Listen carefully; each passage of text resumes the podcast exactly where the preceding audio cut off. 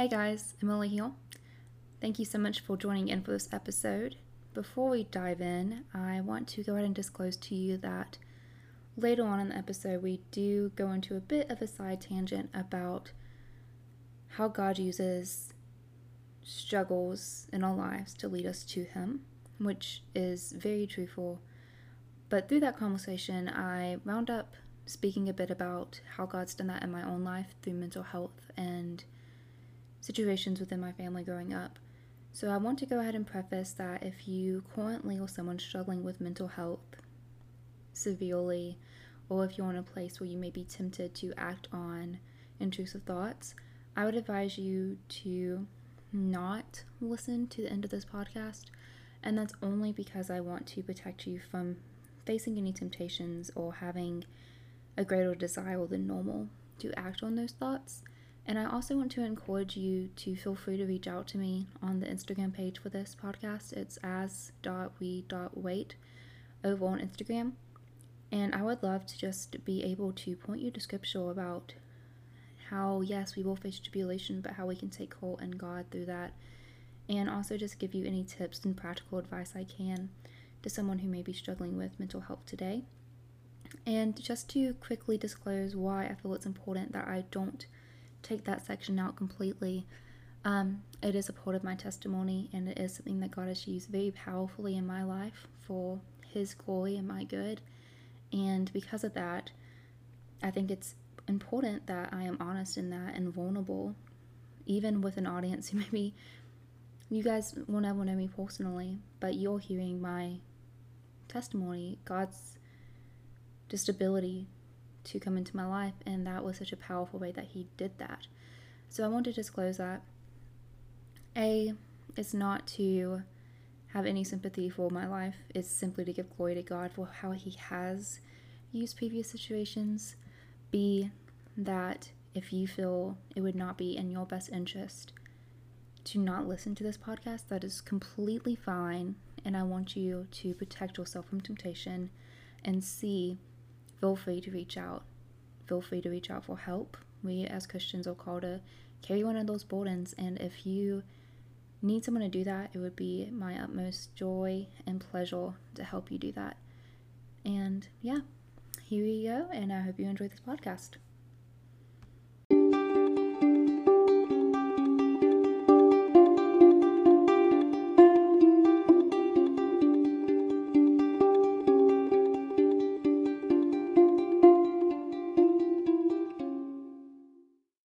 Um, so we're going to move into prayer. So to kind of begin with that, how do we pray and what is it that we are praying for? That's a good question. So this will this will be a good transition. What we can what we can do is we can look at Matthew chapter six, and whether we're approaching private worship or prayer, um, we really have to keep faith in Christ at the center of both of those. Mm-hmm. Um, we do this by faith, and so when when you're praying, um, how do I pray? We would say we pray by faith. Now we, we're going to get into some some more specifics as Christ teaches about prayer, but but really that has to be um, at the heart of all prayer is that that prayer is offered up by faith. And so, like I said in Matthew chapter six, Jesus teaches on prayer. We could start at verse six, and then we'll go to verse um, thirteen. But when you pray, go into your room and shut the door and pray to your Father who is in secret, and your Father who sees in secret will reward you. And when you pray, do not heap up empty phrases as the Gentiles do, for they think that they will be heard for their many words. Do not be like them, for your Father knows what you need before you ask Him. Pray then like this Our Father in heaven, hallowed be your name. Your kingdom come, your will be done, on earth as it is in heaven. Give us this day our daily bread, and forgive us our debts, as we have also forgiven our debtors. And lead us not into temptation, but deliver us from evil. One of the major points of emphasis that I try to make anytime I'm meeting with a student or a parent or teaching on the topic of prayer is that it's so clear when Jesus teaches about prayer, he says to do it privately, Mm. right? That this when, when a person prays privately, it almost necessitates faith Mm. because you're not praying to anyone except God. Mm. It can be really challenging when we ask students, high school students, even seniors who have been in student ministry for years, to pray in front of their friends, like at a Bible study meeting or, or maybe for a youth worship service. And, and sometimes I scratch my head and wonder is that a good way to teach prayer to our students? Because in reality, Jesus did not teach his people that prayer is necessarily intended to be an event for other people. Mm. Does that make sense? Yeah. Do I think that we should have corporate prayer or prayer in front of others? I think there's absolutely nothing wrong with that. However, if that is the the main chunk of a person's prayer life, then they're very out of balance. Mm. Jesus specifically teaches for his people to be alone when they're praying. Yeah. And again, I'll, I'll, repeat this that almost necessitates faith. Mm. You almost have to have faith in order to pray privately with God. Otherwise, I don't think you're, you're going to have the drive or the unction um, to get by yourself, to close the door, to be in a bedroom or, or your closet or um, driving down the road in your vehicle with all the windows up and the radio turned off and you're talking out loud and people are driving by thinking you're crazy. But you're doing that as an act of faith, right? Mm. Which is also what we do when we come to our quiet time. Yeah. We do both of those in faith, in faith in Christ. Yeah. I've never thought about that aspect of it that whenever you all, as we can see in like 4 6, like if you're going into your room, shutting the door, and praying in secret, I've never thought about the fact that you're not doing that with someone there Yeah. um, physically. Um, and I think one of the challenges we have, an unbelievable trying to understand how someone could believe in God, a lot of times as well, you don't have any physical today evidence that's right in front of us that we can visually see Mhm. um, of his existence, not just historical evidence of events, but of God himself. But then we as believers, I think, can still struggle with that of wanting signs from God, physical evidence in some way. But whenever we're having to go to him personally, quietly, and in secret, it is us going and speaking to ourselves if you're looking at it from the outside in.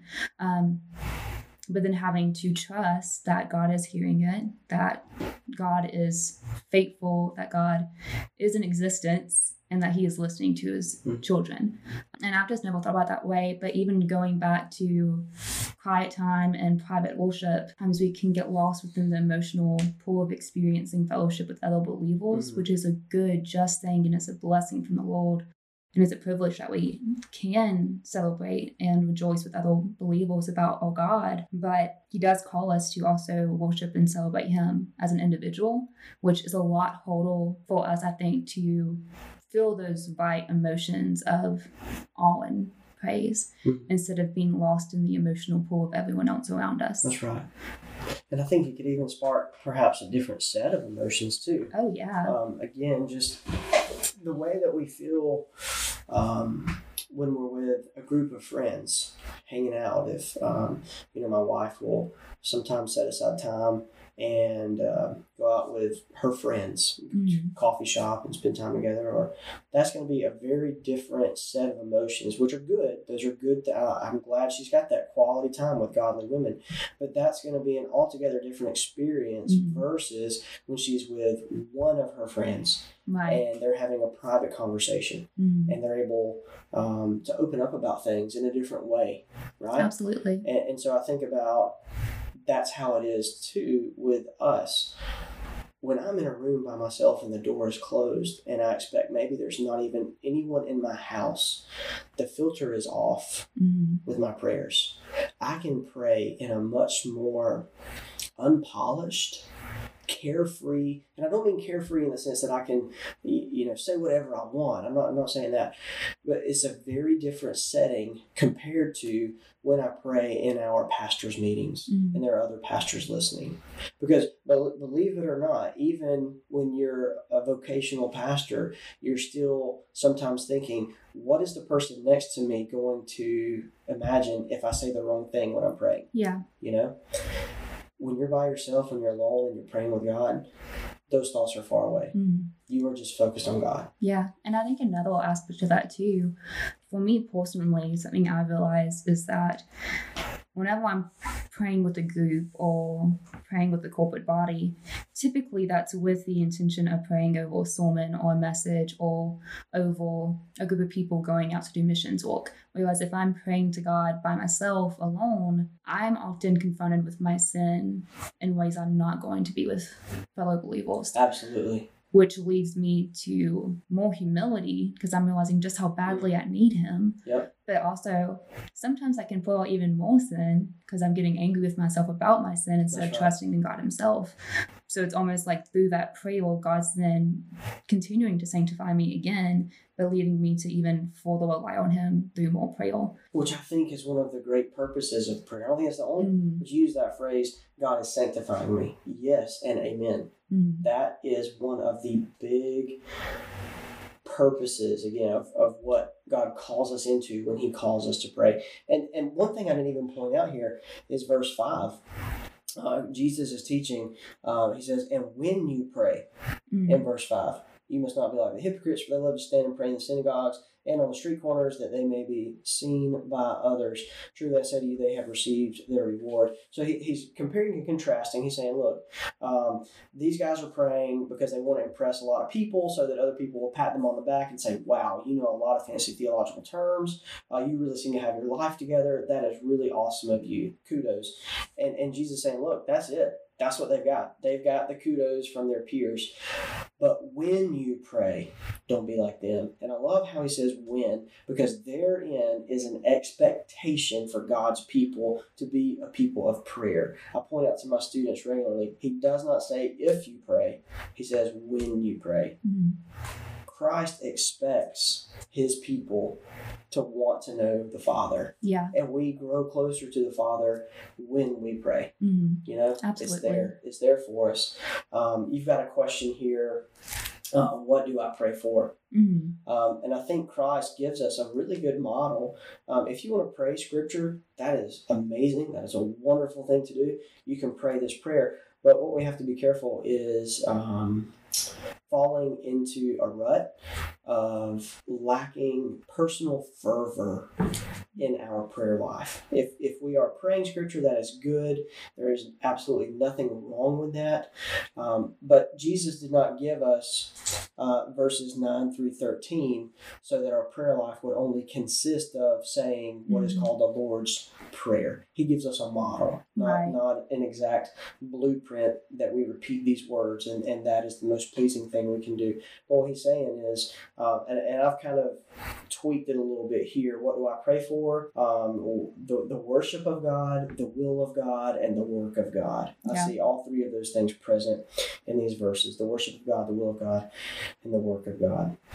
We want God to be worshiped. Hallowed be your name. You Mhm. are above us. You are mightier than us. You are better than us. You are better than all else. And we worship you. We want His will to be done because His will is perfect. His will is better than anything we could brainstorm in a thousand years with the help of the world's smartest people. God knows all. And so we want His will. We're praying that we ourselves would be in His will, walking in His will. And then we want the work of God. We want the work of God in our lives. We want it in our neighbors' lives. And we Mhm. want it in everyone's life. We want God to be at work. When we think about our needs, it says, uh, Give us this day our daily bread. We need things from God. Mm. And so we are acknowledging, again, use that word humility. We're acknowledging that we're nothing, that God is everything, and we Yeah. are desperate for Him. We need forgiveness. All right, forgive us our debts. Only God can grant forgiveness. Uh, so we, again, need God.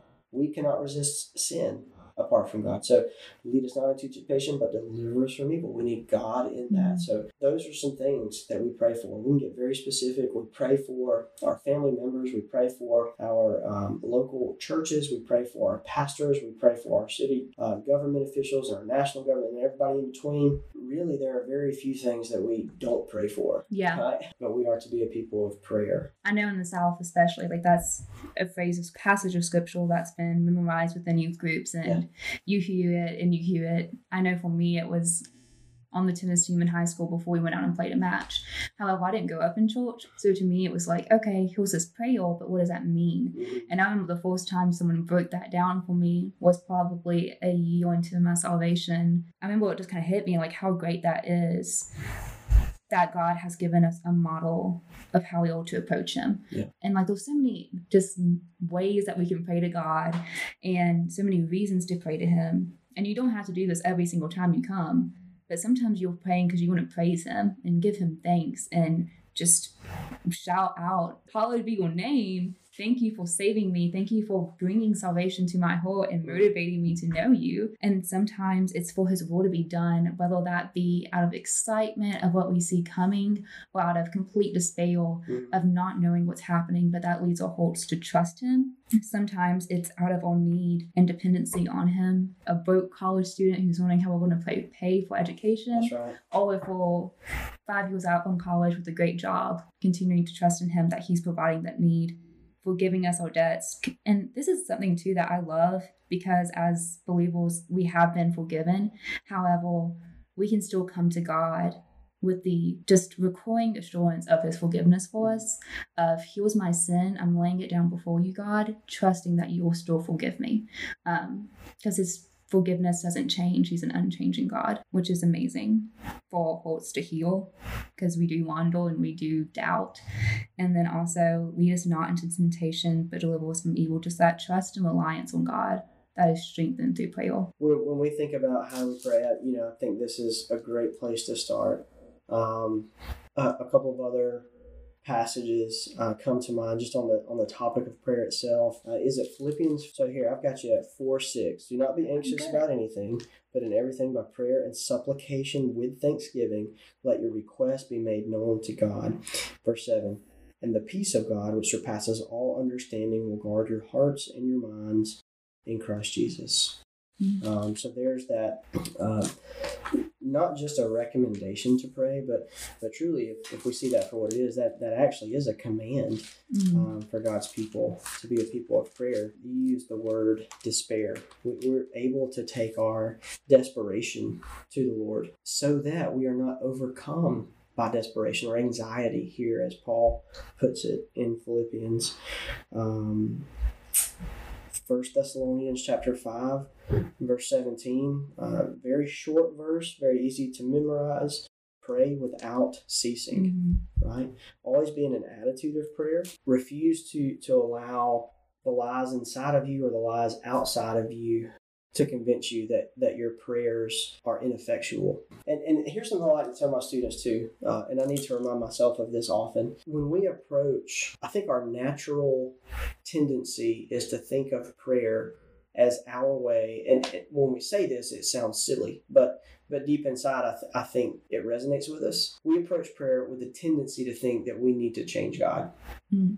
right? Uh, my life's not going the way I want it to. I know that God is in control, so let me pray that God will change things. So, so it's not necessarily a bad thing to pray for improvements. It's not necessarily a bad. Th- I mean, we we should want things to get better, but we have to be careful that we're not praying to change God because, truthfully, I think more to the heart of prayer is that prayer should change us. Uh, absolutely. Yeah. Yeah. And I think even when we look at scripture, it goes into eisegeting or exegeting scripture, or we making it say what I, eisegeting scripture, what I want it to say, or exegesing as an exhorting and applying that um, faithfully for what it's truly saying. Um, and I think there's nothing wrong, like you said, of praying for improvement and praying for change, but also establishing, as we can see in the Lord's Prayer, that ultimately what we want to be done is the will of God That's right. and not our own. And sometimes we can't fully understand God's will. Mhm. We can't understand, for example, that God is able to use a season of suffering in a person's life Yeah. for the sole purpose of drawing that person to himself, which a year or 10 years or 20 years of suffering, an illness or the loss of a loved one, you know, poverty, go on and on.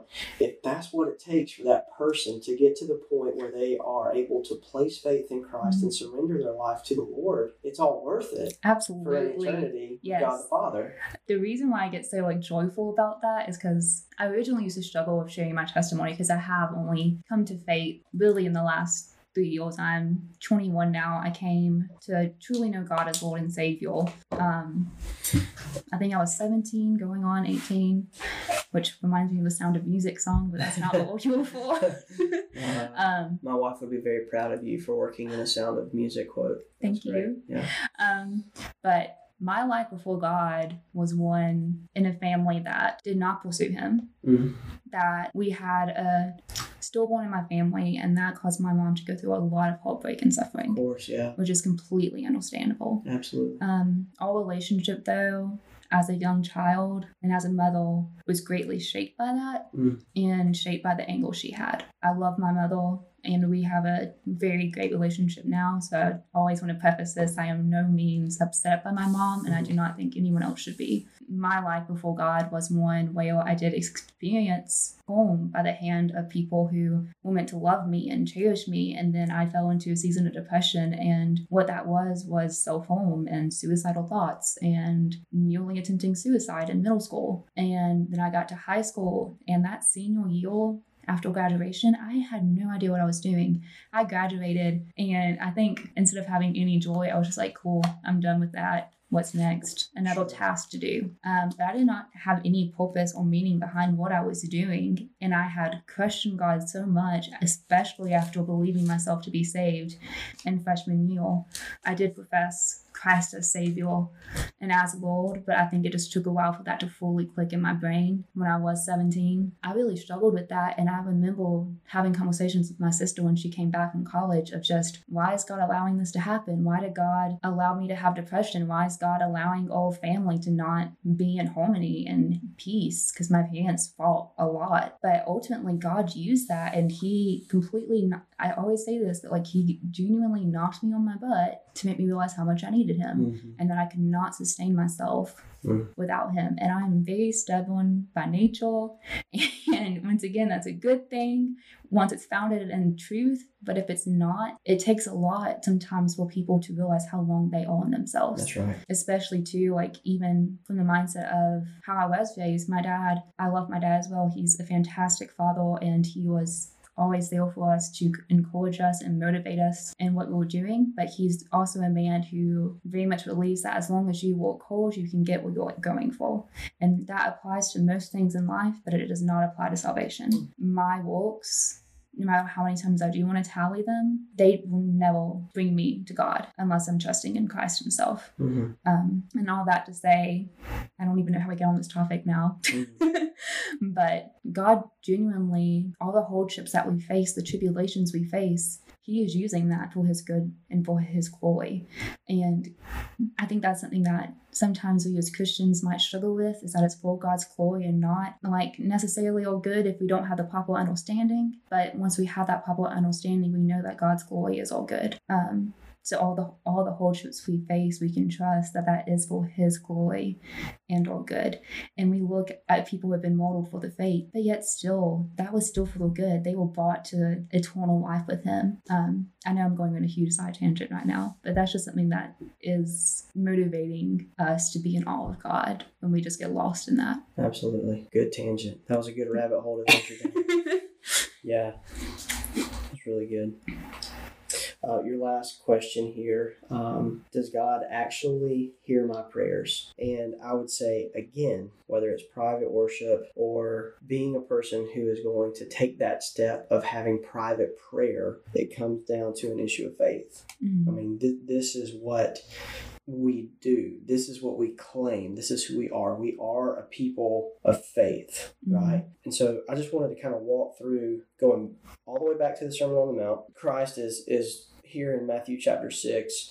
Um, he he is working through three spiritual disciplines. So uh, the discipline of being generous in our giving, okay, uh, the discipline of prayer, and then finally the discipline of fasting. And each time he teaches on these three disciplines, he, he essentially concludes with this statement Matthew 6 4. And your Father who sees in secret will reward you. Okay, there's that. Uh, Matthew chapter 6, verse 6. And your Father who sees in secret will reward you. Uh, Matthew chapter 6, verse 18. And your Father who sees in secret will reward you. So whether it's um, giving generously, making sure that you're not flaunting how generous of a person you are, or whether it's praying, Mhm. making sure that you're not praying just to be seen or heard by other men, or whether it's fasting, making sure that you're not fasting just for an audience of people. The whole motive is I'm doing this in my relationship with God the Father, which is a personal, intimate relationship. And I believe by faith that God is aware Mhm. of my joyful intentionality and that He is going to reward me. Now, here's where a lot of Christians take a misstep, and that is, well, if God's going to reward me, that means He's going to give me what I want. Mhm. Sometimes Right. the best rewards from God are the things that we could never even want for ourselves, Mhm. right? Absolutely. Um, so we have to be careful when we, when we ask the question, does God really hear my prayers? Yes, by faith he does. We, we Mhm. believe that, but we cannot put a measurement on his level of hearing or his level of awareness of our prayers based on how we interpret his response. Absolutely. And I think another thing too is we can again just make scripture say what we want it to. So whenever we read, I don't remember exactly what reference it is. Um, he will give you the desires of your heart. Uh, Psalm 37. Oh yeah, delight yourself in the Lord, and He will give you the desires of your heart. Psalm thirty-seven four. 37 4. Yes. Nice. So that's the reference. Will was correct. It is Psalm thirty-seven. Psalm 37, verse 4. Delight yourself in the Lord, and he will give you the desires of your heart. So yeah, this is this would be a great uh, what we call in in the ministry a great coffee cup verse. mm-hmm. You know, this is what you when you're having your quiet time or your private worship at 6 a.m. and you've got your steamy cup of Joe in your favorite mug. It says, Delight yourself in the Lord. He'll give you desires of your heart. That makes a great gift Mm-hmm. Okay. The question is, have have we done um, exegetical jujitsu to get to a point to where we think, I want a Lamborghini, I want uh, a fat bank account, I want um, that that one person that I just think is the the hottest person on campus, and if I will delight myself in the Lord, then I'm gonna have um, the hottest person riding in my Lamborghini going to the bank to count all my money, right? Mm-hmm. No, that is not what this is saying. And I'm not 100% convinced yet that this is the proper interpretation of this verse, but I do think it gives us something great to think about. Um, my wife Claire was reading some person's commentary on this verse and, and just kind of put a slight little twist on it that God will give you the desires your heart needs Mm-hmm. not giving you what your heart currently wants, but He will actually give you the desires that need to be in your heart. Mm-hmm. He will give you good desires. Yeah, And I love that. and I think ultimately the thing is, is God is not going to provide what is against God. Sure. Um, he's only going to give what is just, holy, good, and pure, as he is just, holy, good, and Yeah. pure. Um, And it's also, think about the things that often our hearts run after. Um, I think it was Calvin that said, hearts are idol factories. We just create idol after idol after idol in our heart. There are a lot of good gifts mhm. that that we will try to put in the place where God belongs. Okay? Absolutely. And, and, and, and I'm not even talking about materialism. I'm talking about physical health or a spouse Absolutely. or a child or a parent. Um, when we feel like that is more important than God the Father, that has become a heart issue for us, Mhm. right? So I love that God knows what the heart needs. He is the one who created the heart, and, and He teaches us that as we continue to grow, again, using that word you used earlier, as He sanctifies us, um, He will grow us in our hatred of sinful things, and He Mhm. will grow us in our love for holy things. Absolutely. And I think even looking at the examples that you just gave of when we can con- misconstrue this force of wanting, you know, the Lamborghini or the big bank account, I think if we were honest with ourselves, we could easily see that the desire we have is not for God. Mm. What we're taking delight in is not God. Mm. What we're taking delight in is the rewards that we think were promised. Um, because delighting yourself in the Lord means delighting yourself in the Lord regardless of what it is He will give you, but instead of what He's already done and who He is. Because I mean, even for myself, and I do want to preface, you can desire good, holy, just things that may not be in the will of God. hmm I desire for my parents to have genuine, evident, fruit bearing faith. However, that has not been provided, and I have to trust that God is still good despite that. hmm I have to trust in the fact that He is good and that He has given me so much more than I ever deserve, because what I deserve is hell, Mhm. but yet He still saved me. He's given me a physical sister who is also my sister in Christ Mm. um, and he's brought me to the knowledge and faith of him. So even when he does not give a good desire of my heart to see my parents come to genuine salvation, I still have to trust that he is still good and the desires of my heart that are good, holy, just, and within his will are going to be met every single time. Absolutely. Well said. That's good. but well, if you would, if you would just pray us out, that we would have Yeah. heart seeking God in the world and heart seeking Him in prayer. Sure. Let's be short and brief and in our public prayers, and let's be longer and more intimate in our private prayers. Um, thank you for having me. Um, I appreciate this time with you. God, you are good. We love you we thank you. Grow us to be a people who love you more and more. We thank you for Christ. We pray this in his name. Amen.